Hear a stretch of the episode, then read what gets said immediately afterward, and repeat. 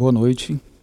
Terá início agora a palestra do orientador espiritual Benjamin Teixeira de Aguiar, que é presidente e fundador do Instituto Salto Quântico, organização com status consultivo especial junto ao Conselho Econômico e Social da ONU desde 2018. No Facebook, ele é o médium com o maior número de seguidores em todo o mundo. São mais de 5.400.000 fãs em 185 países. Benjamin apresenta, desde 1994, um programa de TV que é hoje o mais antigo da televisão brasileira na temática espiritualidade, tendo passado por duas redes nacionais de TV, a Rede Brasil TVE e a CNT. Tem 16 livros publicados convencionalmente e material psicográfico equivalente a 200 livros de porte médio disponíveis no site saltoquântico.com.br. Eu sou Delano Motê, diretor assistente do Instituto Salto Quântico e compõe o núcleo central da organização há 14 anos. Em nome da instituição, dou as boas-vindas ao público da internet que acompanha esta transmissão ao vivo ou posteriormente pelo canal YouTube do palestrante, hoje com mais de 200.000 inscritos, e as pessoas que venham assistir ao programa de TV Salto Quântico, editado com base nesta palestra, que é atualmente transmitido pela PPTV, canais 2 e 6, Aracaju, Sergipe, e pelos canais 23 e 77. Respectivamente de Denver e Bridgeport, Connecticut, Estados Unidos. Obrigado pela atenção. Desejamos uma excelente palestra a todos e a todas.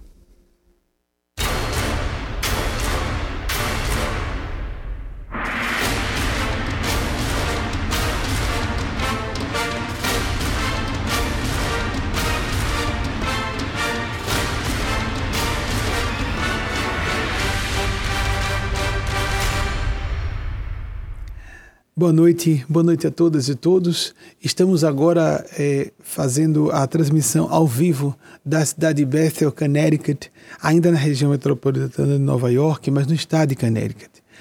Estamos aqui no epicentro do epicentro, por assim dizer, da nossa pandemia, que não se converte em pandemônio, que foi declarada assim o epicentro do pandemônio, essa região dos Estados Unidos da América. E o epicentro do epicentro, porque Nova York e o estado de Connecticut, Nova Jersey, em torno, estamos em Connecticut, estão em situação tão alarmante que estados norte-americanos estão considerando fechar as fronteiras com os estados onde estamos agora. Me sinto honrado por estar a pedido dos espíritos, exatamente agora, aqui. Temos que facear os nossos problemas dessa forma. São problemas coletivos, são problemas relacionados a graves e acumulados erros que, como civilização, temos perpetrado contra a biosfera, contra nós mesmos, como irmãos e irmãs em humanidade. E agora, uma cepa nova de um coronavírus vem nos trazer a lembrança da fugacidade da vida física, vem nos recordar de que nós estamos aqui de passagem. A morte, que é a única certeza que existe na vida física, para a vida física, e muitos de nós temos a convicção na vida após a existência dos nossos corpos físicos, mas a morte física é uma convicção, não uma certeza. É um fato para todos os seres humanos, de quaisquer religiões, não só credos ou ausência de credos, ou mesmo definições políticas, estado econômico, status social, nível de instrução, e todas e todos somos igualmente ameaçados. Porque agora, cada vez mais, os grupos de risco não são os únicos realmente ameaçados. Lembrando o horror da pandemia da AIDS nos anos 1980, nós vemos que primeiro falava-se de uma comunidade de homossexuais, homens homossexuais, chamados homossexuais masculinos à época, de hemofílicos e toxicômanos que estavam permutando suas seringas e não se sabia exatamente como havia a origem, qual era a causa da enfermidade. Só em 87, pelo que me falha a memória, se não me falhar a memória, estou falando aqui sobre a inspiração dos bons espíritos, e eles contam que minha memória funcione até uma certa medida. Em 1987, Nós já descobrimos rapidamente a causa, o vírus, mas alastrou-se pelo mundo inteiro. A quantidade de casos confirmados aqui está aproximadamente meio a meio entre pessoas de 18, por fontes seguras, várias, de 18 a 49 anos e entre 50 e 79 anos, meio a meio. Desapareceu a ideia de grupo de risco, as pessoas realmente são mais frágeis, porque fisicamente são mais frágeis, somente isso. Para que todos nos sintamos como somos, iguais, irmãos e irmãs, falíveis todos, frágeis todos. A morte nos nivela para que vejamos a vida. Não nos unimos pelo bem, vamos nos unir em foco contra um mal comum. Um mal que pode se manifestar depois, degringolando-se em uma crise econômica séria. Essas falas dos bons espíritos que foram trazidas como a pedido também na nota pública da jornalista Thaís Bezerra em Sergipe, como foi pedido pelos espíritos que eu manifestasse essa fala, nos alerta para que, em vez de ficarmos atribuindo responsabilidade a terceiros, embora possamos e devamos cobrar das autoridades constituídas posicionamentos de providências efetivas, mas, mais do que isso, trazer para nós próprios. Eu estou em cárcere privado? É por culpa dos outros?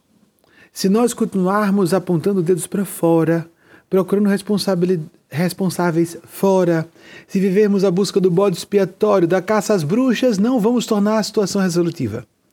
Para nós próprios, nós mesmos, não será construtivo para nós mesmos, nós próprios. O que é que eu tenho a aprender com essa situação? Por que é que eu estou nesse contexto civilizacional, nesta época exatamente?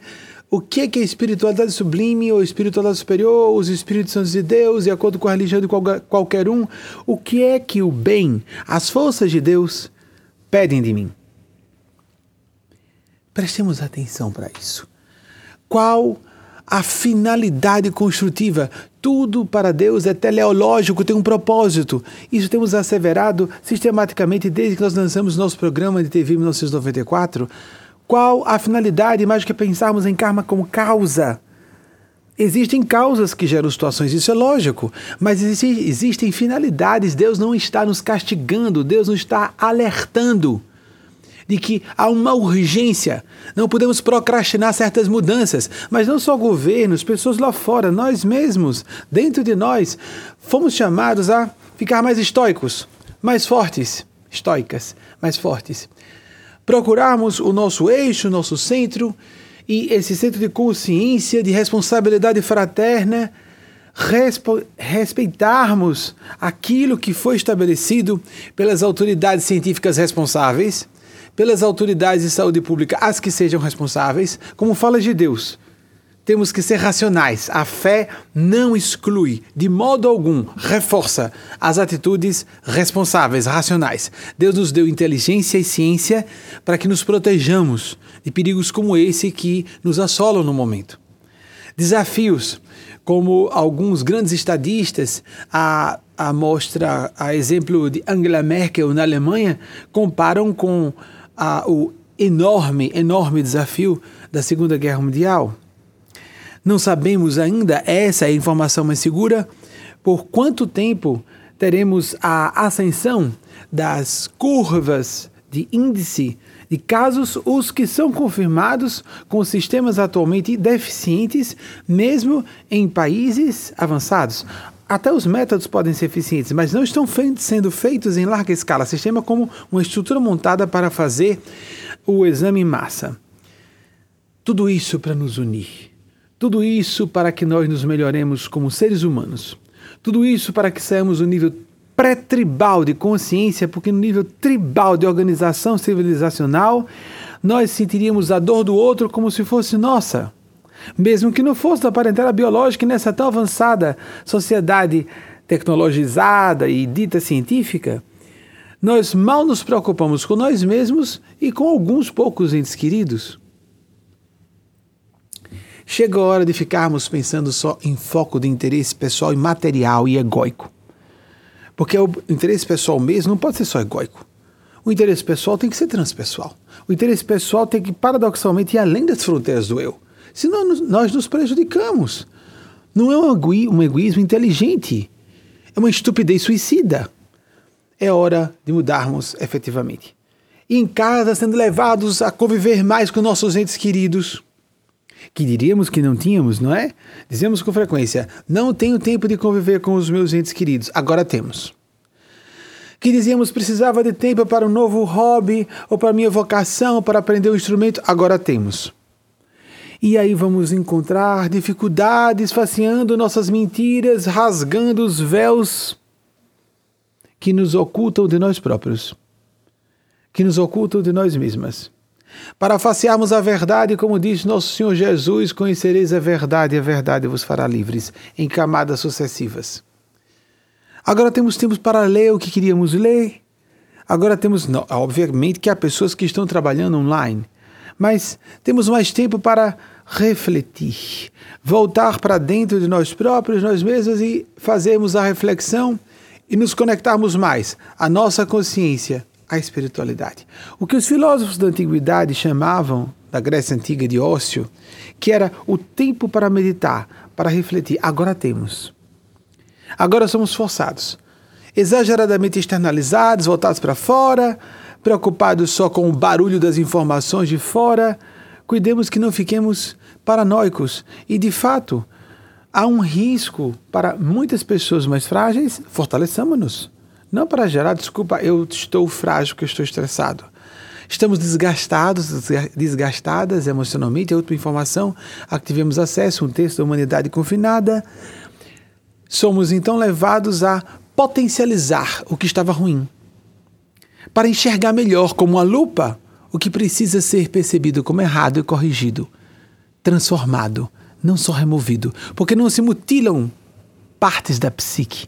Elas vão para o inconsciente e degeneram. Nós temos que facear os nossos fantasmas e demônios interiores. Confinados em casa, como em cárcere privado, porque pecadores e pecadoras todos somos, e não só os criminosos que apontamos lá fora.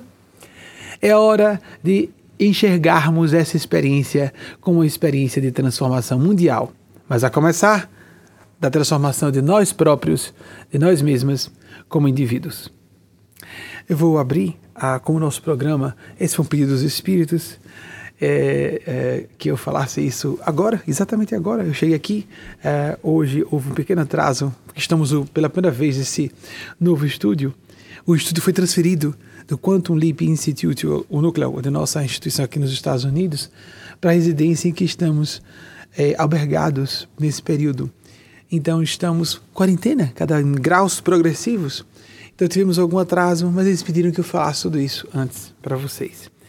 Então, Delano Motê, amigo e irmão, muito querido, que está comigo, e Wagner, meu cônjuge, vai ler a primeira pergunta selecionada por ele. Ele é um principal selecionador dessas perguntas, com o Lidio Barbosa, que está no Brasil, porque nós fazemos, as perguntas chegam sempre ao vivo, mas há de fato essa seleção de acordo com o interesse coletivo, porque na minha experiência de 26 anos de programas de TV, muitas vezes as perguntas não eram apropriadas, inclusive antiéticas, porque me pediam para eu falar sobre pessoas públicas, etc., e não ficam, então, diálogos aqui, não fomentam diálogos construtivos, para que a coisa fique mais edificante e que nos ofereça um momento de realmente trocas fraternas e de enriquecimento recíproco a essa seleção prévia. Delano. Boa noite, tão querido Benjamin também. Obrigado, Dei. Muito obrigado por essa oportunidade e por tudo. Também agradecido por sua participação de grande amigo. Obrigado. Juan Cardoso, Salvador, Bahia. O isolamento social pode nos deixar confinados com aqueles com quem menos temos afinidade. Como mudar a dinâmica da casa para transformá-la em um lar? Exatamente, Juan, está acontecendo isso mesmo. Pessoas que estávamos, muitas e muitos de nós, podemos dizer muitas porque disse pessoas, que estávamos acostumados. Eu preferia que a pergunta dele ficasse, porque eu posso me distrair de algum tópico que tem... Eu creio que haja aí dois núcleos no seu conceito. Obrigado, Wagner. E pessoas que estavam acostumadas a se suportarem porque tinha um tempo de descanso, convivendo com os amigos, com os colegas de trabalho, etc. Agora temos que conviver com os nossos inimigos reencarnados ou inimigas reencarnadas. Primeiro ponto a considerar é que, na maior parte das vezes, não são tão inimigos quanto imaginamos, Juan, com todo respeito à sua proposta de pergunta. E muitas pessoas, eu creio que nesse momento entram em eco com a sua proposta, porque estão vivendo isso. A sua proposta de reflexão. Muitas vezes, uma pessoa parece insuportável porque está muito próxima. E alguém que parece especial, parece-nos, e com muita franqueza, e fazendo uma análise muito acurada, chegamos à conclusão que seria muito melhor convivermos com aquela outra. E não sabemos como o nosso relacionamento seria completamente modificado, para usar a sua expressão, a dinâmica. A dinâmica psicológica e relacional seria completamente modificada se apenas mudássemos o gênero de relacionamento e vivêssemos na intimidade. Ainda que não intimidade sexual, intimidade de familiares biológicos, ou de familiares que se tornaram quase da parentela consanguínea porque casaram-se com alguém. É o caso do clássico núcleo familiar de pai, mãe e crianças ou adolescentes, filhos que moram em casa ainda. O pai e a mãe não são parentes biológicos entre si. Mas eles têm parentes biológicos entre si, por excelência, os filhos e as filhas. Então acaba sendo uma relação muito poderosa, ainda que o sexo vá à falência, a parte sexual erótica do casamento vá à falência. Pode acontecer isso. Existem relacionamentos que podem começar com uma amizade e se convertam em relacionamentos... Podem começar com amizade, se convertam em relacionamentos conjugais que se terminam em relacionamentos amicais. Isso é muito conhecido. Entretanto, primeiro consideremos que talvez as arengas que vivamos no universo doméstico, as pequenas rusgas, não sejam dramatizadas, porque em estado de confinamento estudiosos já fizeram experimentos com animais apinhados em locais apertados. Eles tendem a ficar mais aguerridos. Não vai ser inteligente, vamos sempre focar isso, Juan e todas as amigas e amigos que nos ouvem. Vamos procurar ser o mais racionais possível. Eugênia Spazio, numa fala hoje nessa madrugada, na madrugada de hoje, disse: o foco deve ser racionalidade responsável fraterna, como um conceito só. Temos que ser racionais, no sentido não de utilitarismo pessoal. Isso vai ser suicida. E vai ser destrutivo de todas as formas, que vai voltar para nós. Podemos nos proteger no momento e sofremos o efeito depois. Responsabilidade fraterna. Se formos racionais, mas com responsabilidade, numa atitude sinceramente fraterna, podemos até ser enérgicos. Você ultrapassou um limite que eu não gostaria que ultrapassasse, vai ser ruim para nós dois, ou para nós duas. Fazer um esforço muito grande para mantermos o espaço, graças a Deus, nessa era. Olha como a Divina Providência sabe, orquestrando um evento como esse, de confinamento mundial, em massa, permitam a redundância, quando temos o recurso dos contatos à distância.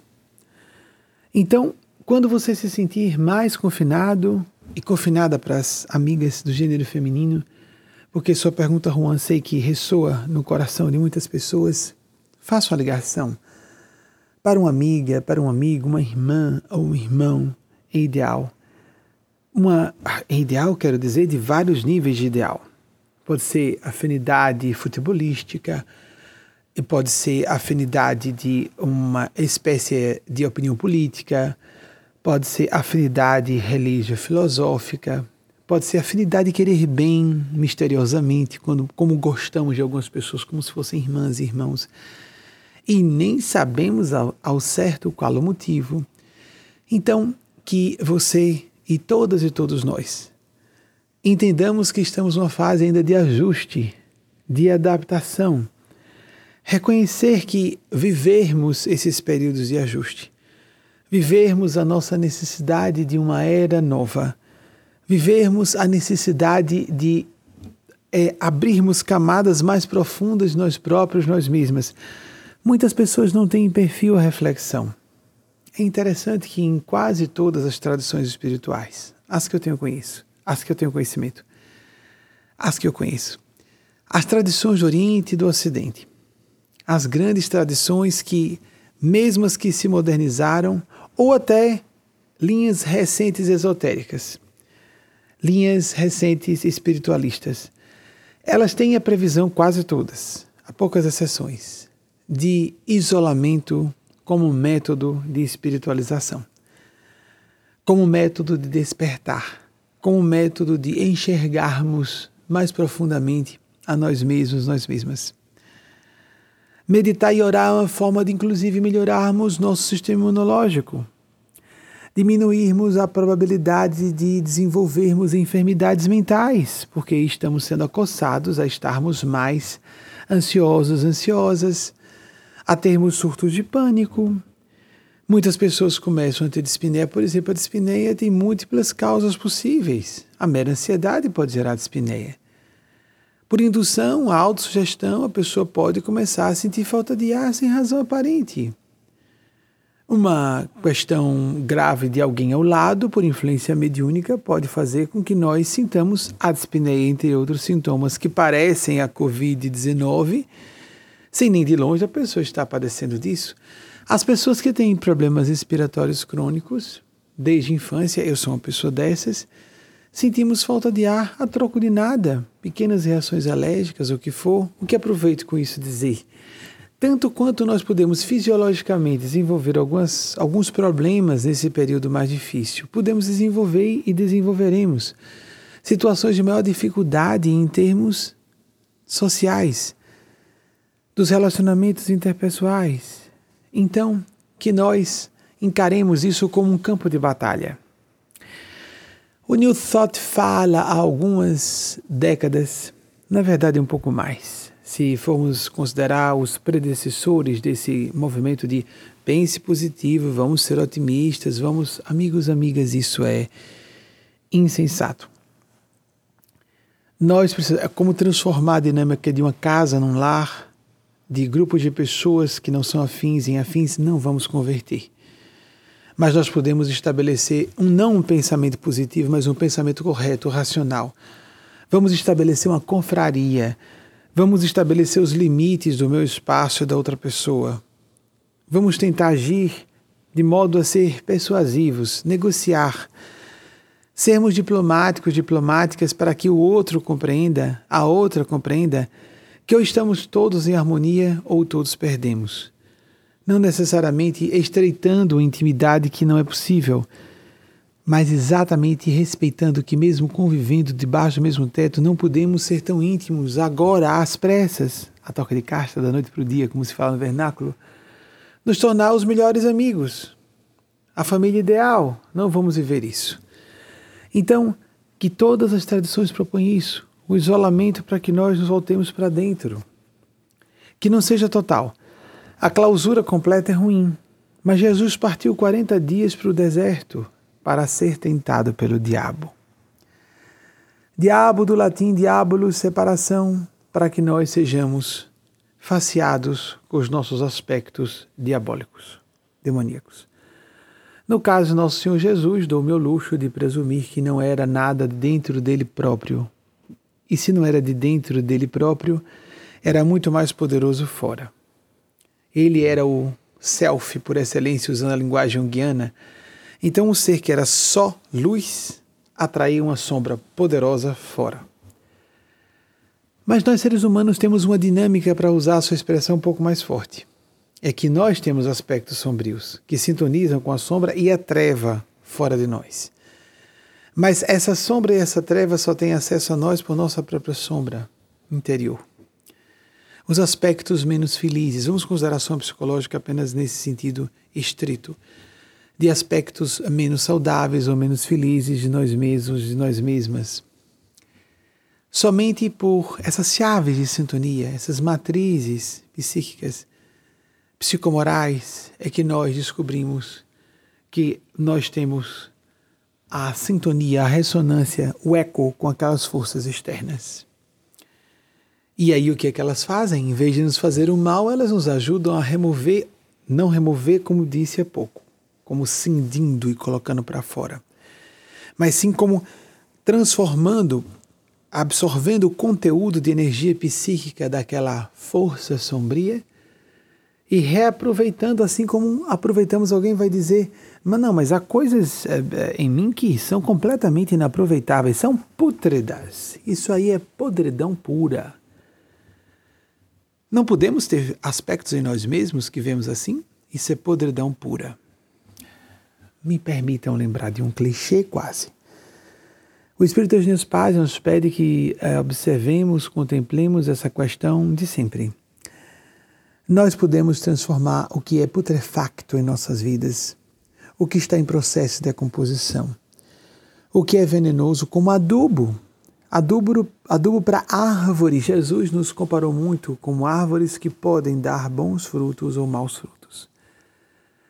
Irriguemos com as lágrimas o nosso sofrimento, com adubo dos aspectos menos felizes de nós mesmos, ou mesmo que vejamos sombrios e defeituosos, de novo, com foco na construtividade, na racionalidade, na responsabilidade. E se nós não damos só frutos bons, porque Jesus falou em linhas gerais, didáticas, conhece a árvore pelos frutos, a árvore boa dá bons frutos, a árvore má dá maus frutos. Consideremos de forma um pouco mais realista e adaptada aos nossos dias. Ele não poderia, naquela época, falar para todas as eras da humanidade de forma objetiva, literal. Então, consideremos que, se parte dos frutos da árvore que nós somos aparecem mirrados, alguns bichados, alguns que foram parcialmente devorados por pássaros, consideremos a maior parte dos frutos que geramos. Como nós estamos faceando os desafios, as dificuldades, as dores que atravessamos. Transformemos todas elas em adubo para a árvore de que nós somos. Árvore viva, consciente, que pode escolher os frutos até uma certa medida. Temos uma certa margem de manobra, de livre-arbítrio, para que nós tenhamos, assim, uma posição mais conscienciosa, judiciosa, para transformarmos o lar pequeno onde vivemos, as poucas pessoas com quem convivemos, e o lar virtual das pessoas com quem contatamos, processos de auto-reforma e auto-sustentação, como se fosse uma alimentação recíproca. Uma perna está menos funcional, a outra perna nos sustenta melhor, para que andemos, ainda que claudicantes, para que avancemos, ainda que tropeçamos, para que nos levantemos tantas vezes quantas caiamos. Agora, passando para a próxima pergunta, eu vou pedir uma pausa breve. Wagner, você pode botar imagem de movimento por um momento? Peço licença rapidamente aos amigos, mas em questão de segundos, e logo que você cortar a vídeo e áudio, Wagner, eu queria entretecer um dedinho de prosa com vocês dizendo, passar, Juan, sua pergunta foi excelente. Juan Cardoso, sei que refletiu uma aflição, um drama de todas e todos nós.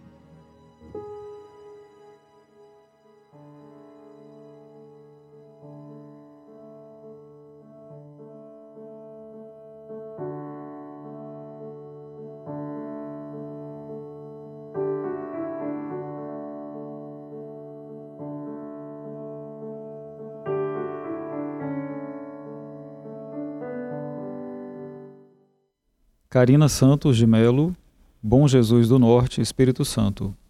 Existe um governo oculto por trás da pandemia? Qual é o objetivo de a espiritualidade permitir a pandemia?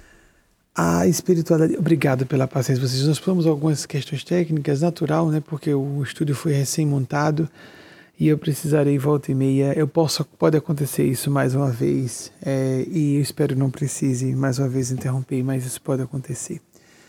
Peço antecipadamente compreensão das amigas e dos amigos, porque estamos com apenas 3 pessoas aqui, para dar conta de uma equipe de dezenas de pessoas quando estamos em nossos núcleos, normalmente, por exemplo, o núcleo central de nossa organização, que misteriosamente se estende pelo mundo inteiro. São 185 países, a prova da influência do plano sublime. A espiritualidade maior, inclusive nas últimas mensagens, nas últimas palestras, nós pedimos ao nosso grupo criamos, como eu digo no plural, primeira pessoa plural, falando em nome dos espíritos também, uma categoria especial sobre o assunto da pandemia e da crise econômica atuais. O objetivo é educativo. Deus é misericórdia infinita, mas Deus é perfeita inteligência. E muitas vezes nos põe em situação de penitência. E Jesus falou que jejuássemos e orássemos, fizéssemos penitência, que o reino de Deus estava próximo. Mas nós voluntariamente não nos disciplinamos como deveríamos. Nós não fazemos voluntariamente o que deveríamos. Nós sabemos o que é certo, mas normalmente gostamos de imaginar que ninguém está nos observando. Interessante você falar de um governo oculto, um governo por detrás. O que a espiritualidade superior está imaginando, pensa-se em tudo nessa época, teses conspiracionistas como a possibilidade de uma arma biológica, nenhum governo relativamente organizado cogitaria de algo do gênero, porque sabe que não suporta fronteiras, nenhuma arma biológica como essa, um vírus se alastra pelo mundo inteiro, saiu da China e já está voltando para ela. O que nós devemos pensar é, estamos em regime de penitência, por passarmos por uma amargura, uma vicissitude individual e coletivamente, porque nós não nos disciplinamos por nós mesmos de modo próprio, nós mesmas de modo próprio. Então, observemos. Se nós prestarmos atenção quando se fala objetivo, como falamos há pouco, em vez de pensarmos em causalidade, pensarmos em finalidade. As causas temos muitas. Os governos não se prepararam para uma pandemia. Os governos não se preocupam de forma significativa com a questão da biosfera. Nós funcionamos como a parte do ecossistema que deixa os ecossistemas doentes. Nós, seres humanos, não somos moradores dos ecossistemas da Terra, nós compomos a biosfera da Terra. E se esse sistema vive, porque estudiosos deixam claro que há inúmeros indícios de que a biosfera funciona como um ser vivo autorregulador, se esse sistema vivo, denominado tese Gaia, se esse ser vivo resolve se curar desse agente patógeno que somos nós, seres humanos, e querer erradicar essa doença, que somos nós que adoecemos a biosfera. E se o governo celeste, porque existe um governo no plano sublime, autoriza que esse sofrimento vá até uma medida suficiente para que nós despertemos. Para todas as falhas paradigmáticas nas relações de trabalho, de vida em família, de vida em sociedade, para o nosso cinismo em negar a existência de Deus e da espiritualidade, com teses pseudocientíficas, isso é cientificismo, ou no extremo oposto desse espectro, vamos imaginar que seja um espectro, no extremo oposto, o ateísmo materialista militante, com todo respeito a muita gente decente nessa área, sem dúvida, acreditamos até que elas são, na verdade, anticlericais, antirreligiosas, estão contra os abusos perpetrados por religiões, e não propriamente ateias. E no outro extremo, aqueles que são teólogos da prosperidade. Dê-me tanto do seu salário, garanto a você que você será muito feliz e tudo correrá bem em sua vida. Qual o tipo de conforto que ateus ou religiosos fundamentalistas podem oferecer nesse momento? Só o horror? Só aguentarmos a ira de Deus? Não é uma ira de Deus, nem o caos da desesperação, conforme ateus materialistas, nem aqueles que dizem que está tudo bem, ou ora deixe disso, em 2 meses tudo isso acaba, Os especialistas decentes sabem que nós podemos levar de 1 ano e meio a 2 anos só para criar uma vacina efetiva. É a estimativa mais realista.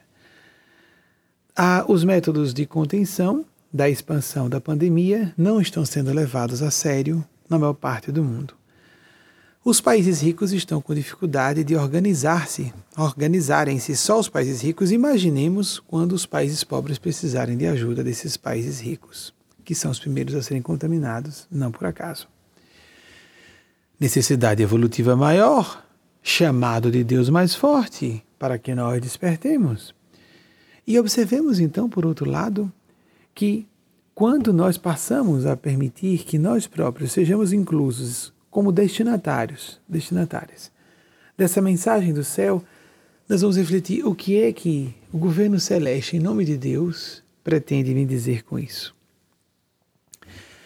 Uma fala confortadora. A Terra está salva. Não é o Apocalipse, mas o quanto sofreremos em termos de horror com a pandemia e horror com o pandemônio econômico, nós não temos como saber ainda.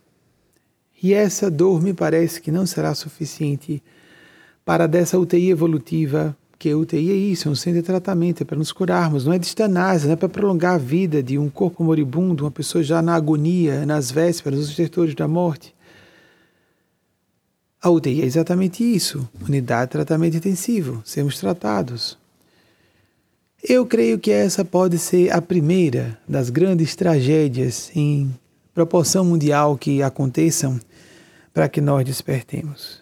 Pode ser aquela por excelência, já é histórica em vários sentidos. Vemos celebridades já falecendo.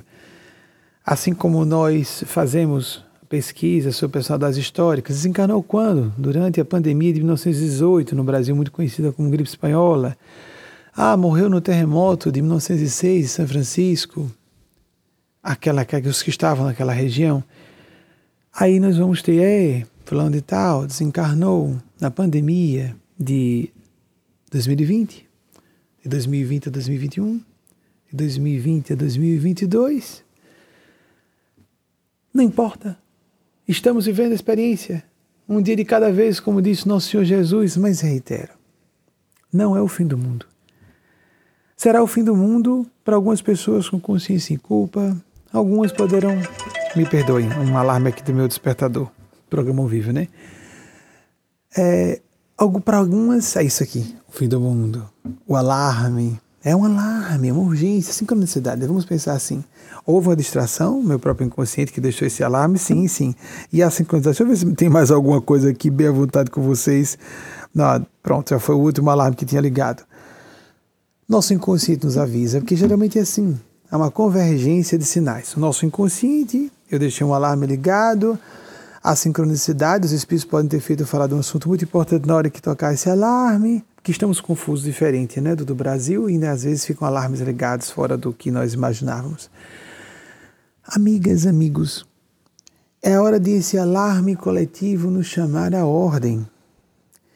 Nos lembrar que quando estamos em situação de crise, temos que ser mais serenos, para sermos mais resolutivos. A desesperação não vai solucionar problemas. E sim sermos mais criativos, é um desafio à inteligência individual, e não só a inteligência coletiva, como ciência e organização das autoridades de saúde pública. É hora de verificarmos quais são as autoridades públicas que devem ser removidas do poder, porque não estão agindo responsavelmente. É hora de verificarmos o que nós podemos fazer em nossa família, em nosso ambiente de trabalho, ainda que virtualmente, ainda que à distância. É hora de começarmos a desenvolver hábitos de higiene e sanitização que não tínhamos antes. Eu uso, por exemplo, sanitizantes há pelo menos 2 anos, eu creio que há uns 5 anos. Mas durante pelo menos, 2 anos de certeza não, há muitos anos. Não sei se Wagner se lembra, o Delano, mas usamos em casa garrafões de álcool em gel o tempo inteiro, porque sabonetes convencionais, pelo que eu pesquisei no passado, eu posso estar cometendo algum equívoco, eu tomei um susto quando nos anos 90 nós temos acesso a álcool em gel e outros sabonetes sanitizantes. Aí eu comecei a comprar, havia só um sabonete sanitizante no mercado do Brasil, porque o sabonete normal só matava 60% das bactérias nas mãos. Mas peraí, a gente lava as mãos, sai com as mãos sujas, depois de lavar as mãos. Então devemos usar sabonetes sanitizantes. Aqueles os 99,99 alguma coisa por cento das bactérias e dos micro-organismos de modo geral, que é um vírus, não é? Nós precisamos de ter um pouco de introspecção, de sentimentos mais profundos. Veja, uma das causas, isso é bem plausível, essa tese, ainda é conjectura, está tudo muito cedo. Uma das causas básicas apontadas para o Japão, que foi um dos primeiros países a serem infectados, o Japão não está sofrendo, como um dos primeiros a serem infectados, não estarem sofrendo horrores com essa pandemia, é que em vez de apertar as mãos, eles se curvam. Nós brasileiros, nós latinos, somos muito a Itália, como está no horror. Que se dissesse, não é porque a população da Itália tem muita gente de terceira idade, é um perfil demográfico, etc. O Japão tem mais.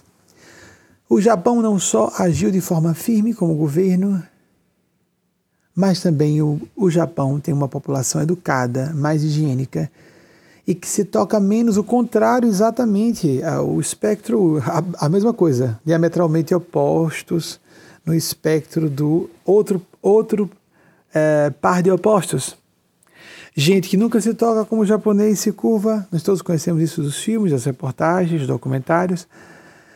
E os italianos, como nós brasileiros e brasileiras, latinos, abraça, pega, pega, abraça, abraça, sem necessidade, somos físicos demais. Para sermos um pouco mais espirituais, para sabermos que amor não necessariamente é caricioso, sorrir não significa que estejamos sorrindo às vezes. Abraço, por exemplo, um dos significados simbólicos de abraço em sonhos é estarmos sendo avisados que estamos com uma pessoa que pode ser nossa inimiga. Amarrar-nos a uma pessoa, sermos apertados por ela, colocarmos as patas. Nós somos animais racionais. Pessoas que abraçam, colocando os braços por cima de nós, estão revelando por uma linguagem que já existe no meio animal. As patinhas por cima de nós estão querendo dizer que nos controlam, que nos querem governar.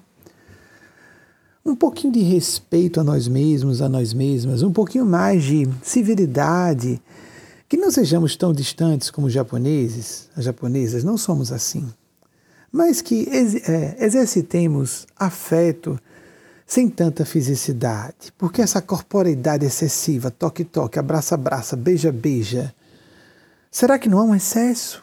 É muito fácil para nós brasileiros e brasileiras, agora nesse período anti-toque, de nós acharmos distantes os que não fazem o cumprimento com toques. Mas é hora de nós verificarmos como nós amamos. Aqui nos Estados Unidos, há muito tempo, há os críticos da declaração do amor. Eu amo você, as crianças ouvem zilhões de vezes por semana. Eu amo você, a gente termina amo você. No Brasil tem um chiado terrível do te amo, te amo, te amo, que soa-me uma sirene de falsidade. Primeiro que é típico da corrupção vernacular do Sudeste brasileiro, permitam-me, é só a corrupção normal da imigração. Porque nós nordestinos somos condenados por não fazermos o ti e o di, onde tem t e d. Não todos os nordestinos, há regiões do Nordeste que tem esse ti e di também. Como se estivéssemos falando português errado. Regionalismo, fonética regional. Mas fica incômodo quando nós conhecemos muito português que a pessoa diz te amo e depois fala na terceira pessoa, porque o te é da segunda pessoa e o verbo depois está flexionado na terceira. Isso incomoda pessoas que sejam bastante conscientes das regras básicas do português da norma culta, mesmo no Sudeste, mesmo no Sul do Brasil, mas principalmente no Sudeste. Aí te amo para tudo, te amo, te amo, te amo. Ô, querida, como você está? E aquele sorriso que parecem dentes de um predador para morder a jugular. Por que não um pouco mais de contenção? Por que um pouco mais de distinção, de dignidade? Na nossa época está faltando um pouco de tudo isso. Nossa linha de pensamento espiritual cristão aqui é extremamente libertária.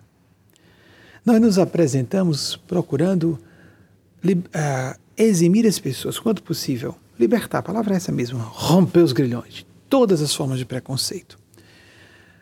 A LGBTfobia, o machismo, o patriarcado que aparece em toda parte. O combate às etnias, os afro-brasileiros e brasileiras, afro-americanos, afro-americanas. Aqueles que são mestiços, que são biologicamente mais fortes. Em biologia se sabe, quando há mestiçagem, fortalece-se uma certa espécie. Nós temos que quebrar todas as formas de preconceito. No Brasil é um elitismo terrível. Pessoas de classes sociais diferentes ou de profissões diferentes se tratam com uma distinção no mau sentido, distinguir e discriminar, com uma discriminação medonha, não fraterna, não cristã, não civilizada. Se puder baixar um pouco a temperatura, estou achando muito quente, Wagner, por favor. Fico com o calor, um pouquinho de falta do calor. Tem, depois passa. Isso é o que eu disse a vocês, nós que temos enfermidades crônicas respiratórias, somos um grupo de risco daqui a pouco. Como diz aqui, as fontes estão dizendo, bebês desencarnaram. Aqui no estado do norte dos Estados Unidos, um bebê de 1 ano desencarnou ontem. Menores de idade estão desencarnando. Atenção, jovens, eu sou imune. Não são mais fortes. Cada vez o percentual mais modifica e cada vez mais temos pessoas jovens infectadas, adoecendo e falecendo pela Covid.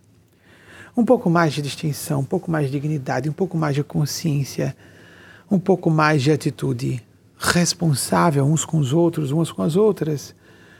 Recebemos um látego do inferno, do purgatório, por autorização do céu. Deus não erra. É um desafio à ciência. Em nome de Deus está na terra.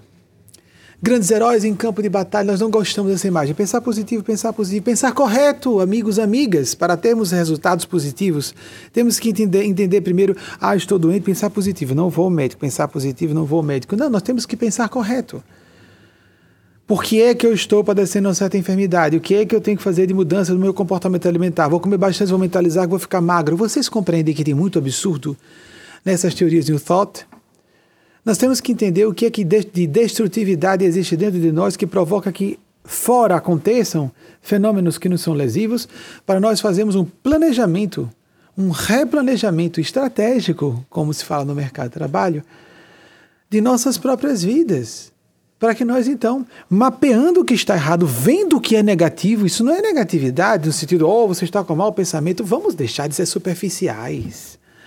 Não sejamos supersticiosos. Não sejamos... Isso fomenta o ateísmo e o desespero. Isso não é um raciocínio lúcido. O que é que está errado? Vamos mapear o que está errado. Como agora estão fazendo as autoridades científicas no campo de saúde, e saúde pública, epidemiologistas, infectologistas, o que é que está errado? Como resolvermos em várias frentes de batalha? Um campo de batalha, a vida é um campo de batalha, focando bem. Isso não é ser negativo, isso é ser lúcido, pensar correto, sentir com propriedade e elevação. Vejo onde está o mal e me protejo. Se é pensar positivo, eu deixo as grades abertas, as portas abertas, que é isso, eu sou uma pessoa de Deus, vamos mentalizar, eu não preciso trancar a porta. Se nós caricaturizamos o pensamento, vemos que ele está errado. Se nós levamos ao extremo, percebemos que está errado. Ninguém deixa de ir ao dentista se tiver com um problema dentário grave, ou se a pessoa está com alguma enfermidade, não deixa de tomar um remédio, porque vou pensar positivo, que tudo vai se resolver. Nós temos que pensar de forma correta, responsável e adulta, sem pânico, sem estresse, mas com lucidez. Mapear o que está errado. Então essas autoridades nos dão exemplo disso, por várias frentes. Ao testes eficazes, mais rápidos, em massa, métodos de contenção, da disseminação, da epidemia e descoberta de vacina ou de tratamentos medicamentosos eficazes, tudo ao mesmo tempo. E as autoridades científicas observam isso e as autoridades públicas devem estar em coadunância, em confluência com as autoridades científicas. Nós devemos fazer isso em nossas vidas também. Essa pandemia nos está ajudando nesse sentido. A nós raciocinarmos de outro modo, darmos um salto quântico de consciência. Um salto quântico de lucidez. Vamos usar uma palavra diferente para não ter esse tom pejorativo que tem estado de consciência e um salto de consciência. É muito importante, nós somos basicamente seres de valores morais. É o que nos distingue de máquinas e animais. Aliás, certos mamíferos, nós vemos as pessoas que criam cães em casa, por exemplo, só para falar de uma espécie de mamíferos, como eles têm empatia conosco. A empatia existe no meio mamífero já, ou seja, animais, mamíferos que não são primatas, que nós primatas somos mamíferos, nós temos um cérebro protomamífero, e isso nos torna humanos. A empatia é o que psicopatas não têm empatia, por isso não sentem culpa, por isso que querem estar bem o tempo todo. Por isso não querem se responsabilizar por nada. Isso é infantil narcísico também, às vezes na psicopatia é narcisismo. Nós nunca perdemos uma noite de sono com os milhares, os números são esses. Desculpa os que já me ouviram falando sobre isso. Dezenas de milhares de pessoas que morrem todos os dias de fome ou por enfermidades decorrentes da subnutrição ou de falta de assistência hospitalar básica ou porque essas pessoas não tem oportunidade de emprego. E às vezes foram retiradas de suas origens, em que em situação tribal tinham como subsistir, agora não têm mais. Estão em ambientes urbanos, como se fossem formigueiros, alijados num cinturão de miséria em torno de algumas metrópoles, do antigo chamado Terceiro Mundo, um chamado de países pobres, porque o nosso próprio país, Brasil, vive isso, sendo uma das maiores potências econômicas do mundo. Participamos do G20, não é? Apesar do caos em que estamos, lá no Brasil. Mas eu me sinto com vocês. Estou aqui nos Estados Unidos, mas me sinto com vocês e com os Estados Unidos. E com o mundo. Estou no lugar exatamente para me sentir. Nos Estados Unidos, no Brasil e no mundo. Percebemos as ondas coletivas de horror, de pânico. Sejamos aqueles e aquelas que mantemos o fio de prumo. O fio de prumo do equilíbrio. Confúcio e Aristóteles falaram a mesma coisa, o caminho do meio. Buda falou a mesma coisa, o caminho do meio é o caminho do bem. E o meio é isso, o nosso eixo. Jesus foi apregoado na cruz entre o céu e a terra, entre o bom e o mau ladrão. Todos nós somos pecadores, pecadoras, mas vamos escolher trabalhar pelo bem, então, o bom ladrão. Ruim é quando a pessoa diz, eu não sou de Jesus, eu não tenho pecado, eu não erro, não, eu sou, não cometo erros, eu sou infalível. Mas a pessoa não tem a disposição de falar um absurdo como esse, mas age e se porta como se fosse infalível. Os pecadores e os errados e os criminosos são os outros, as outras. Uma vez Chico Xavier perguntou a Emmanuel, embora não sejamos kardecistas, com todo respeito ao meio kardecista, consideramos Chico Xavier o avatar brasileiro do século XX, avatar no sentido clássico espiritual, que significa uma encarnação divina, uma voz de Deus na Terra. Encarnação divina, botei entre aspas por isso, não é exatamente Deus ali em pessoa, mas porque, a não ser no sentido de que todos nós temos uma centelha divina em nós. Ele disse, perguntou a Emmanuel, o que é? Quem é criminoso? Quem é criminosa? E Emmanuel respondeu, qualquer um de nós que foi descoberto, ou descoberta. Aí então a gente pensa, porque eu cometi crimes em outras vidas. Crimes cominados em lei, mas isso é muito elementar.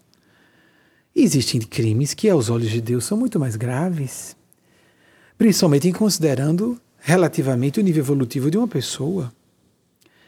Nós vemos quantas injustiças são perpetradas por pessoas que poderiam ser muito mais justas, quantas negligências, quantos estados de negligência são continuadamente mantidos, padrões de comportamento por pessoas que poderiam fazer muito mais e não fazem. Quem, aos olhos de Deus, é mais condenável? As pessoas que temos mais consciência ou aquelas que são psicopatas e por não terem consciência cometem crimes de forma fria? A quem muito foi dado, muito será pedido, disse Nosso Senhor Jesus para todas e todos nós. Então, chegou o momento de nós nos olharmos no espelho da alma com mais honestidade. A chamada honestidade psicológica não é que nós encenemos. Há pessoas realmente hipócritas, no sentido convencional da expressão, que estão realmente encenando para impressionar e obter benefícios pessoais. Eu não estou falando disso, não. Existe isso também. Algo mais profundo, a desonestidade psicológica. Nós perpetramos, não é nem perpetrar.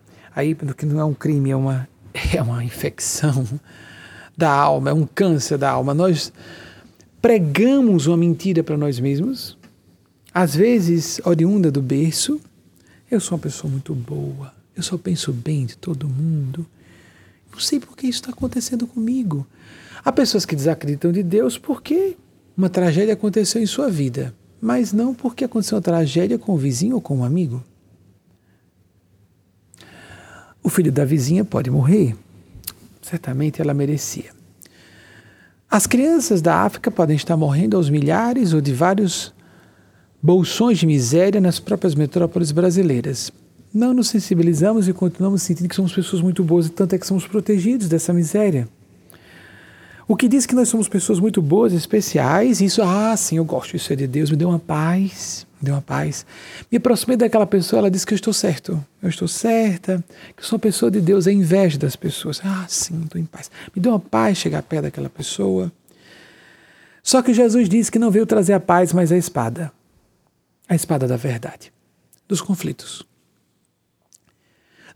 construtivos, da estabilidade dinâmica, não estática. A estabilidade estática, águas paradas apodrecem e às vezes não se convertem em adubo, em si, em poços pestilenciais, transmissores de doenças.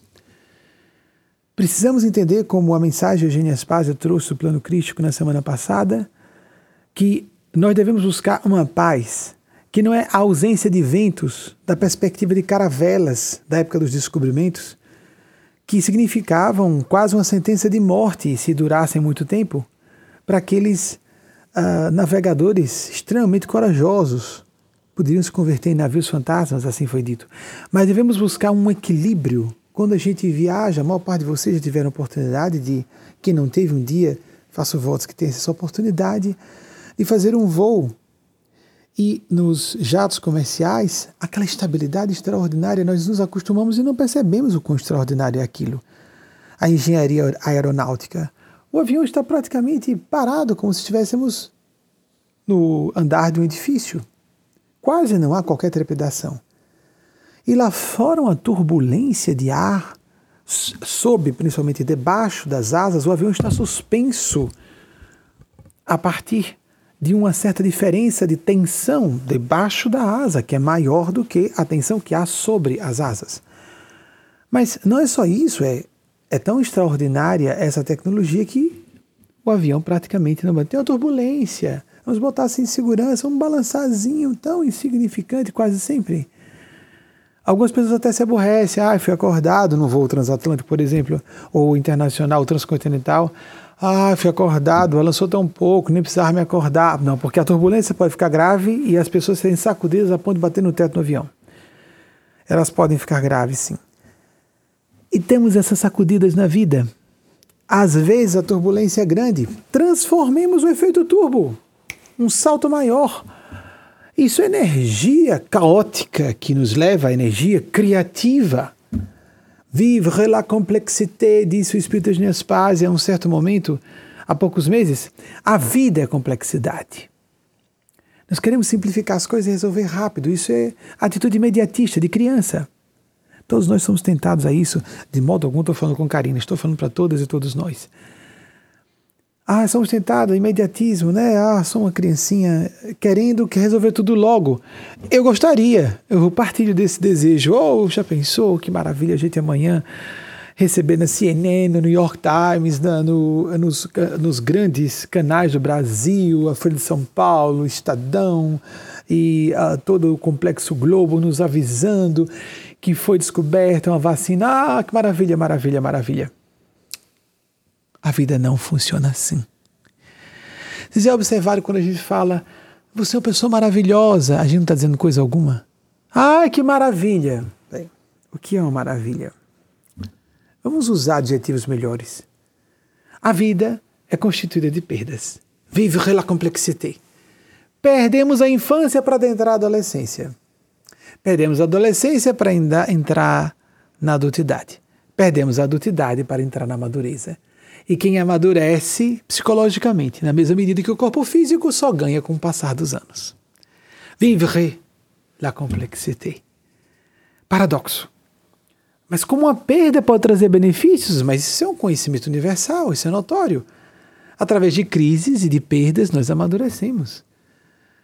Todos nós, todas nós, Passamos por demissão, falência, divórcio, perda de queridos, enfermidades, decepções com amigos, com familiares, e vamos... Ah, eu vivi o bastante para saber que não podemos ser otimistas nem idealistas. Eu tive a felicidade, posso dizer agora que vocês me veem que eu sou uma pessoa madura, a calvície vai, que faz como eu vi na adolescência, uma pista para pouso de insetos, né? Então... Não, graças a Deus, não tenho nenhum...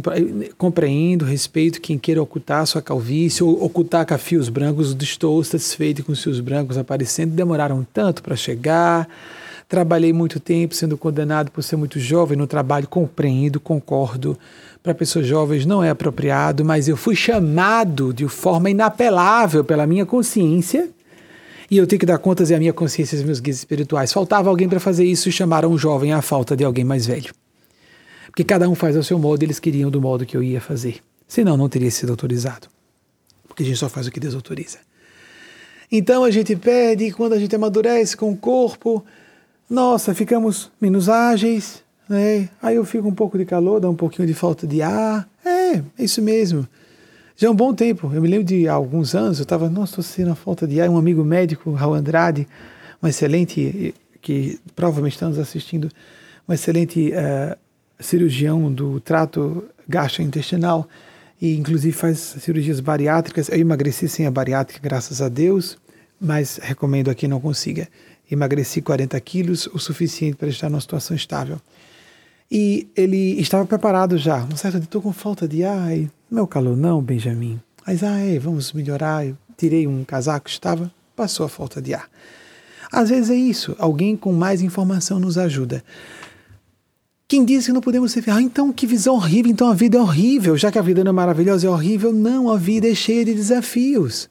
Vamos lembrar daquele jovem que gosta de matemática e recebe um professor, de uma professora, uma apostila cheia de questões de matemática ou de física e que só falta salivar. Maravilha, vou fazer muitos exercícios de física, matemática ou química. Para quem gosta de química, maravilha, esse professor é um professor muito bom. Ou vamos imaginar aquele futebolista, agora como dizendo como profissional, ou aquela pessoa que gosta de joguinhos eletrônicos, é muito comum entre homens de qualquer faixa etária. Temos que viver aqui nesse interior. Eu não sou desses que gostam, mas meu esposo Wagner gosta. E eu peço a ele, rapaz, vá viver sua criança interior. Minha criança interior se manifesta de outras formas. Vá viver o seu lado lúdico, que parece infantil, que bobagem. Por exemplo, para cirurgiões... Um momento eu falei com o Raul, ele não, que eu saiba, não pratica, não vou falar aqui, a intimidade eu não comentei com ele, eu sei qual é a prática infantil da sombra dele, que não tem nada a ver com, bem decente, não tem nada a ver com joguinhos. É interessante, Raul, que os joguinhos ajudam os cirurgiões a terem maior finesse, na habilidade psicomotora, que é fundamental desenvolver essa habilidade, é óbvio, não é? Para cirurgiões, aquela capacidade de fazer incisões quase microscópicas, né? Mesmo com a ajuda da robótica, ele é um especialista disso, cirurgias com robótica em Sergipe. E magnífico. Então nós podemos, o tempo perdido, alguém diz, eu estou fazendo muito joguinho em casa. Bem, eu sei que é um desafio. Eu trabalho em semiclausura há aproximadamente uma década. Na verdade, muito mais. Uma década é porque ficou bem específico. Na virada do século, eu quase já não saía. Eu parei de aparecer em público, fazendo confidência pública, só porque isso é útil para todo mundo, inclusive. Eu estou sendo conduzido pelos bons espíritos a todo tempo. É possível haver falhas e eu posso fazer interferências ou interpretações erradas aqui ou ali, é lógico. Sou ser humano. Mas eu desenvolvi um padrão de fugir de contatos públicos desde que apareci na TV, e comecei a aparecer sistematicamente, porque eu tenho um perfil de não gostar de ser observado. Deixa eu falar isso a vocês, porque nós vivemos numa era de um exibicionismo excessivo nas redes sociais, e já tomei sustos em aeroportos, principalmente com as pessoas, porque aeroporto geralmente é um ambiente denso, não é? E uma pessoa está com a expressão toda arriada, densa, angustiada, irritada com a demora de um voo, irritada para chegar em casa, aborrecida provavelmente com o que aconteceu na viagem, viagens de trabalho rápidas, e essas pessoas pegarem um celular, então, com a cara toda despencada, todos os músculos e as peles e pelancas, e aí então vai ligar vai disparar a fotografia no seu celular e um sorriso enorme, luminoso surge, pá! Em seguida, sem a menor vergonha em público, pá! O rosto também todo despenca em seguida. Não dá pra gente viver essa vida de plástico, essa vida de vitrine social. Eu tô super bem, eu tô ótimo, e sorri, e legal, e todo mundo fazendo dedinhos assim, etc.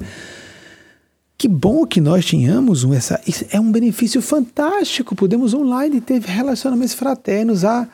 Wagner falava agora, pela necessidade, ele começou a mostrar alguns aplicativos de videoconferência, como eu entendo, ele tem os nomes já mais modernos, tem 18 anos de diferença de nós dois, somos casados há quase 12 anos, nesse ano completamos 12 anos de casados, e não formalmente, que no Brasil não existia, nós fizemos uma cerimônia social, pública e espiritual em 2009, no dia 21 de junho, e em 2013, 21 de junho de novo, aí fizemos a cerimônia civil no mesmo dia, porque estávamos apenas confirmando para a legislação brasileira o que já existia para nós dois e para toda a sociedade, porque fizemos a solenidade pública em 2009.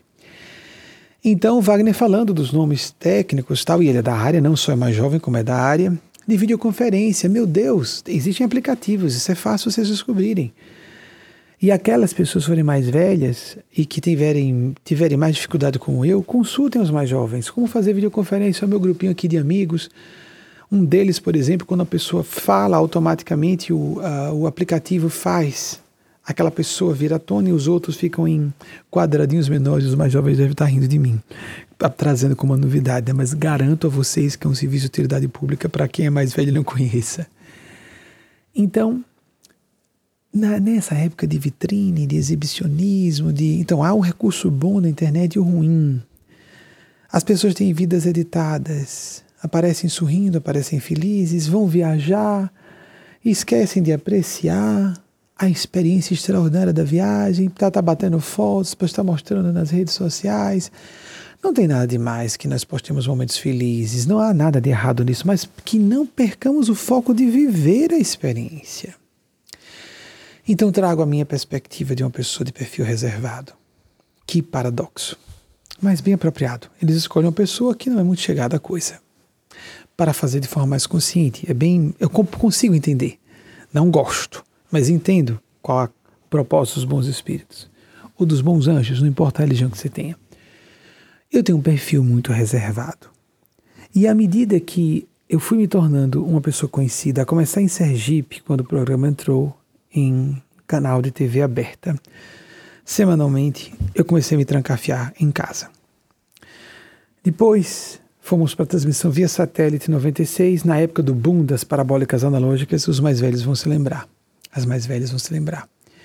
Em 2001 entramos em rede nacional pela já extinta Rede Brasil TVE, em 2007 e em 2009 duas vezes entramos pela CNT, até que entramos das redes sociais e fomos para as redes sociais. Hoje estamos com 1 milhão, pelo último dado que recebi, 1.750.000 seguidores a mais que o segundo colocado, que é uma americana aqui, a Teresa Caputo, ela é chamada de Long Island Medium. 1.700.000 a mais. Não é extraordinário, não? Um sinal da força do céu? Eu não atribuo isso a mim, por isso que eu falo assim desavergonhadamente. Não atribuo mesmo, graças a Deus. Acho que essa é uma das razões de eu ter sido escolhido para isso também. Viva o culto. Porque eu não quero a pessoa pública. Deixa eu contar um episódio para a gente sorrir um pouquinho, para a gente rir. Lá no interiorzão da minha terra, com todo esse sotaque do Cariri, como uma senhora, esposa de um diplomata. Que lindo esse sotaque do Cariri.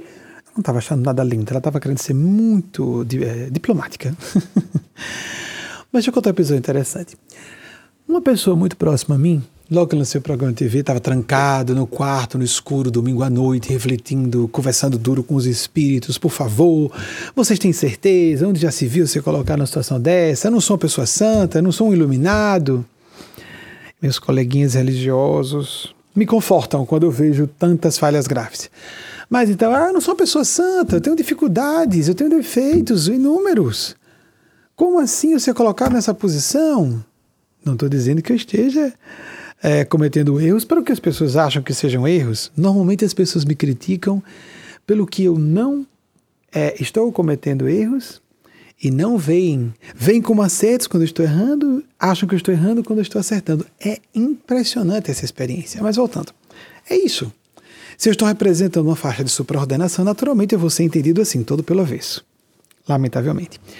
Mas reconheço com muita franqueza: ai de nós que não nos jogarmos aos pés de Jesus, sou pecador, sou pecadora. Lembra daquela passagem de Jesus? Que chega um religioso, Senhor, eu volto já para aquele episódio 94. Senhor, obrigado, porque eu não sou como aquele pecador. Eu pago o dízimo da hortelã, etc, etc. Vejam lá nos evangelhos. E aí chega um publicano. Publicano não só era considerado corrupto, ele era considerado traidor da pátria. Ele estava cobrando impostos por império invasor. Ele entra de cabeça baixa. Jesus diz que ele não tem coragem nem de levantar o olhar para o altar. Senhor, eu sou pecador, perdoa, Senhor, sou pecador. Aí Jesus diz: esse para casa foi justificado, perdoado. O outro, religioso, não. Forte, não é? Então, às vezes, a pessoa para fora diz: não, sou muito falível, quem sou eu? Mas é uma ceninha bonitinha, né? A pessoa humilde, sorri, a voz trina, os olhos enchem de lágrimas, ela exala paz. Ela só diz coisas convenientes, só diz coisas que agradem as pessoas. Ela não está seguindo sua consciência, ela não diz o que é devido, não incomoda os amigos quando precisa dizer alguma coisa forte. Há uma coisa que fira as crenças errôneas de uma pessoa, uma atitude que está expondo a pessoa ao ridículo, ou expondo a pessoa a comportamentos comprometedores, preocupado, mas como essa pessoa vai entender se eu falar sobre isso? Mas, meu Deus, somos amigos ou não? Somos amigas ou não? Não é aquela pessoa que invade o espaço alheio para dar conselho a toda hora e criticar todo mundo o tempo todo. Eu não estou falando desse extremo. Eu estou falando das pessoas de bem, normalmente, que deixa disso, para que falar? Às vezes temos disposição de falar com filhos e filhas. E às vezes nem com filhos e filhas temos, porque estamos numa disputa para ver se eu vou ser o pai mais amado ou a mãe mais amada, porque se eu falo, o outro vai passar de bom. E nós deixamos de falar às vezes coisas muito importantes para nossos filhos, para não perdermos o amor dos nossos filhos, das nossas filhas. Não creio na maior parte dos pais fazerem isso, mas para a gente rir. Então, um certo dia, domingo à noite, eu estava bastante deprimido, poderia dizer deprimido, não no sentido técnico, clínico, mas com todos os traços momentâneos de depressão. Não era depressão clínica, porque a depressão clínica é um estado que se prolonga no tempo. Não desaparece poucas horas depois. Muito triste, conversando com os espíritos, no escuro do meu quarto, apaguei as luzes início da noite, domingo, e uma pessoa próxima a mim bateu a porta do quarto. Né? Eu tenho 3 irmãs, foi uma das minhas 3 irmãs. E ela, posso dizer que foi isso? Posso contar? Posso. É divertido, ela não se incomodaria de ouvir isso. Então, e ela assume isso publicamente. Então, não é nada que eu não estou falando de uma feiura de minha irmã, porque também não é uma feiura, é característica de personalidade. Então, uma de minhas irmãs, eu tenho 3 irmãs, todas 3 trabalham na área das artes. Embora 2 sejam menos ligadas, ou trabalharam mais em algum tempo. Estão em atividades diferentes hoje. E uma delas, irmã biológica, quero dizer. Bateu a porta, Benjamin, que foi, fulana? Aí eu prefiro não dizer o nome. Que foi, fulana? Por favor, Benjamin, abra. Vamos sair. Vamos para o shopping. Aí eu, o que você está dizendo? O shopping. Aí, essa hora do domingo, iniciozinho da noite, o anoitecer, estava escuro, já estava, como disse a vocês, no escuro do quarto à noite, mas, e às vezes eu cerrava a janela para ficar escuro quando estava completamente. Essa noite, do início da noite, o shopping a que a gente ia estava funcionando em Aracaju como um point, como se chamava, um encontro de jovens e adolescentes, e estava um formigueiro de pessoas. Se eu aparecer no shopping, você está louca, eu falei em palavras parecidas. Você está louco? Eu ia a um shopping?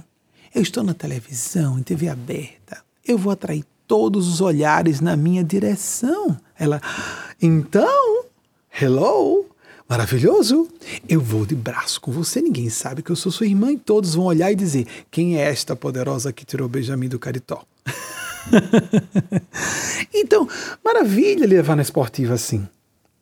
Ela tem um perfil de gostar de palco, trabalhar com palco. Eu não. Eu sinto. Às vezes eu estou em lugares em que, por exemplo, no Yacht Clube de Aracaju, onde fazemos nossas palestras com frequência e lá transmitimos, os que estão acostumados sabem, é um palco, tecnicamente falando. Eu tenho que sentir, intuir que é um tablado de uma sala de aula, senão não funciona. Eu estou com a câmera TV diante de mim falando para centenas de pessoas ao vivo, milhares no correr das semanas, dos dias e das semanas, e eu tenho que pensar que, bem, eu estou falando com alunos e alunas, adultos, adultas, livres, para dizer, não quero ouvir mais esse cara, oh, que beleza, me dá uma liberdade, não quero mais ouvir, discordei. Primeiro, claro que vocês podem discordar de um percentual expressivo do que eu diga, e continuar ouvindo mesmo assim, discordei, concordei, discordei, concordei. Ou então, por que foi que eu discordei? Me incomodou por quê? Ele não está falando comigo diretamente, né? Por que foi? Isso é tão importante. É isso que nos amadurece psicologicamente.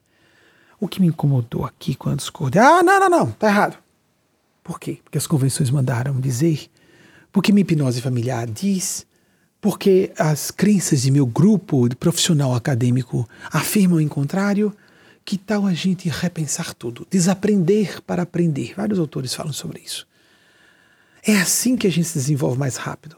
Tendo um sentimento de autocrítica mais acentuado. Não é só sentimento, mas uma perspectiva. Porque a boa crítica é autocrítica, primeiramente. Se nós somos capazes de nos colocar ali, no banco dos réus e nos julgarmos com severidade, nós vamos poder ser mais justos quando avaliarmos outras pessoas.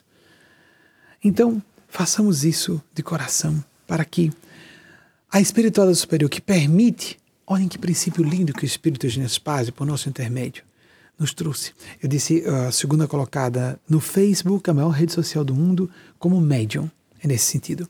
O Espírito Eugênia Spazio é com quem eu interajo desde o ano de 1988, nesta minha encarnação, conscientemente. É claro que ela me dava assistência antes. O Espírito Eugênia Spazio, que se manifestou pela primeira vez em julho de 1988, numa experiência fora do corpo, eu estava completamente acordado fora do corpo, para quem passou por essa experiência sabe o que eu estou dizendo, e que depois levou meses para aparecer novamente. Só em abril de 89, aí eu vi num estado como estou aqui. Mas a vi com clareza completa e ela fez uma profecia para se cumprir naquela semana e aconteceu. Um aviso premonitório de algo absurdo, que não tinha como acontecer, de foro íntimo, um assunto familiar. E aconteceu. E ainda fiz o seguinte, eu coloquei minha irmã Marília, que está conosco até hoje, trabalhando conosco, dirijo o setor jurídico da instituição, e a minha mãe biológica, Dorinha, que eu vejo como uma irmã do espírito. Falei as duas como testemunhas, olha, eu vou falar com vocês, porque eu quero, o gosto como pesquisador sempre existiu. Eu sempre me vi muito mais como uma pessoa que estudava o assunto e gosta do assunto do que como um canal. Deus quis que eu fosse médium. É impressionante, eu queria ter um grande médium do meu lado, tinha inveja dos biógrafos de Chico. Uau, estava ao lado do grande gênio mediúnico. É interessante que as pessoas não veem exatamente, costumam me ver exatamente o contrário do que eu sou. Então, é para essa irmã, e sobre esse assunto, e sobre essa profecia, o Espírito de Gênesis Pazia fala uma coisa importante sobre a pandemia. Há alguns anos. Deus nos permite o mínimo mal necessário adquirirmos, assimilarmos uma lição. E o máximo bem possível que possamos suportar sem perder o juízo, sem nos desencaminharmos.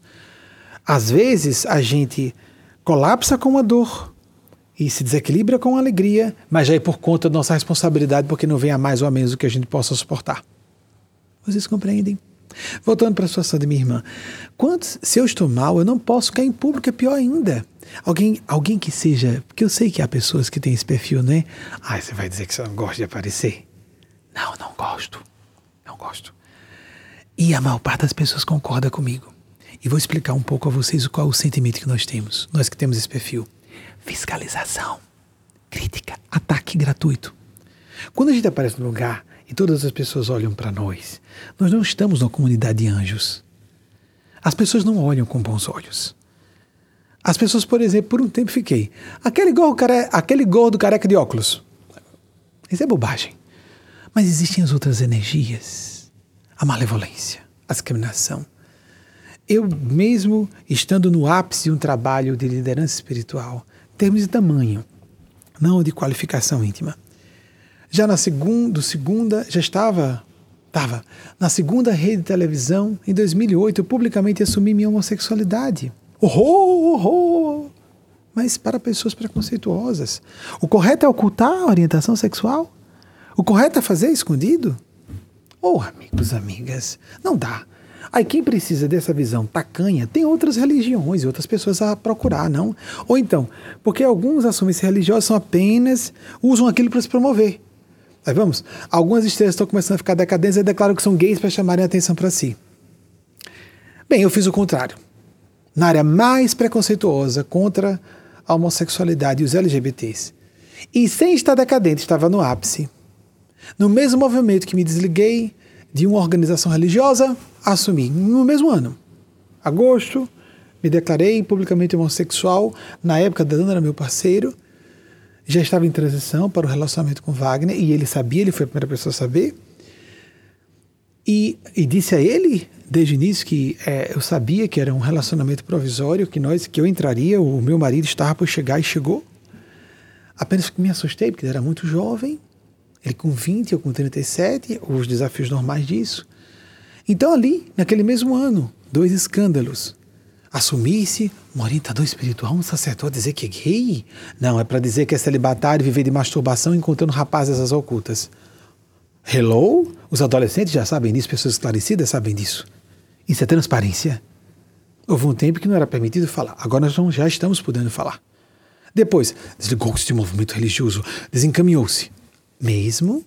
Sami Swatya Sai Baba disse que nenhuma pessoa que morra na religião que nasceu despertou. Eu nasci no seio católico, e há pessoas decentíssimas no meio católico. Depois escolhi adentrar o meio espírita, e há pessoas decentíssimas no meio espírita.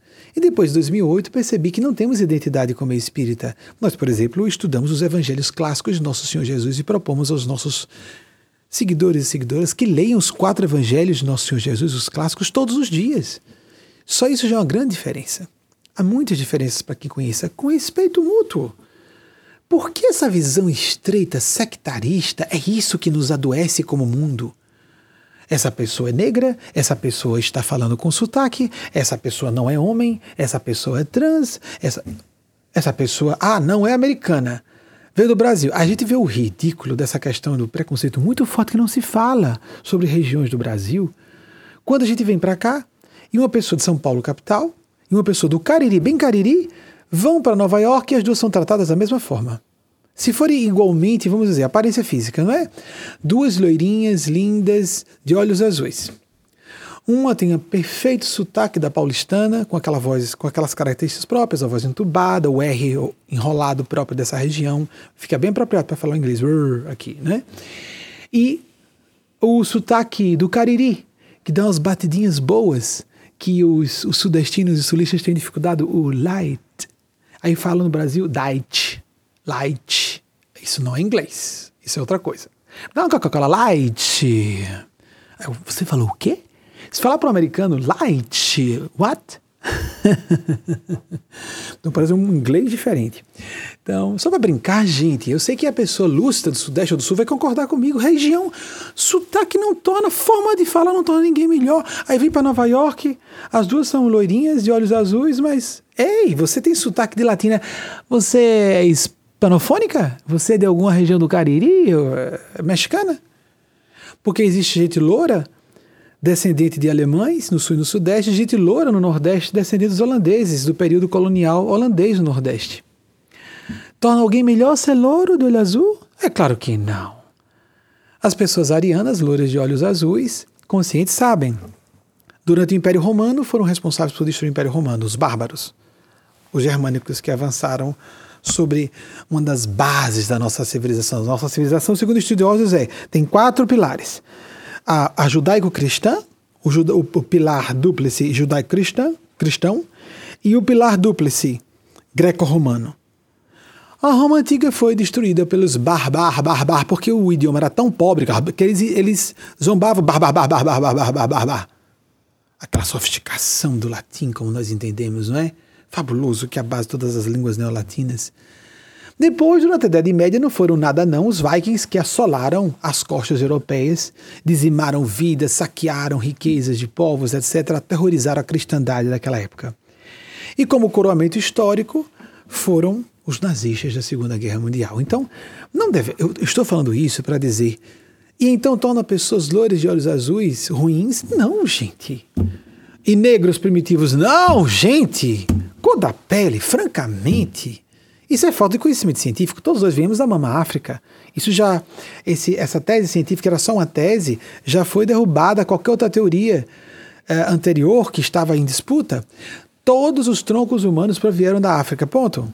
Somos todos negros na nossa origem e alguns fizeram a maquiagemzinha genética e a pele fica mais frágil. Como eu posso falar de cátedra, branco, ó, pele frágil, não aguenta muita luz. Olhos um pouquinho mais claros, é um castanhozinho só. Ah, mais claro, frágeis, aí a pele fica à mostra, né? Frágeis, fracos. Pele branca, pele mais fraca. Cabelo que não é grosso como a raça negra tem, é cabelo frágil. Então a raça negra é mais forte. Há muito tempo a gente vê isso. Só não é científico, né? A ciência está com um pouquinho de resistência de assumir isso.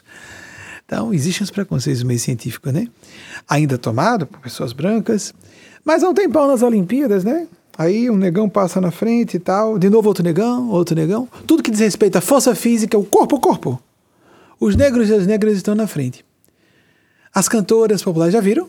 Voz de negro, Elvis Presley. Uau, homem branco com voz de negro. Né, as mulheres com a Jessie Norman aqui, com aquela poderosíssima voz desencarnada recentemente, como cantora erudita. Uau, era um fenômeno. Negra, claro, não é? Então, não dá para a gente viver à base de preconceitos elementares. Nós temos que nos refinar como civilização.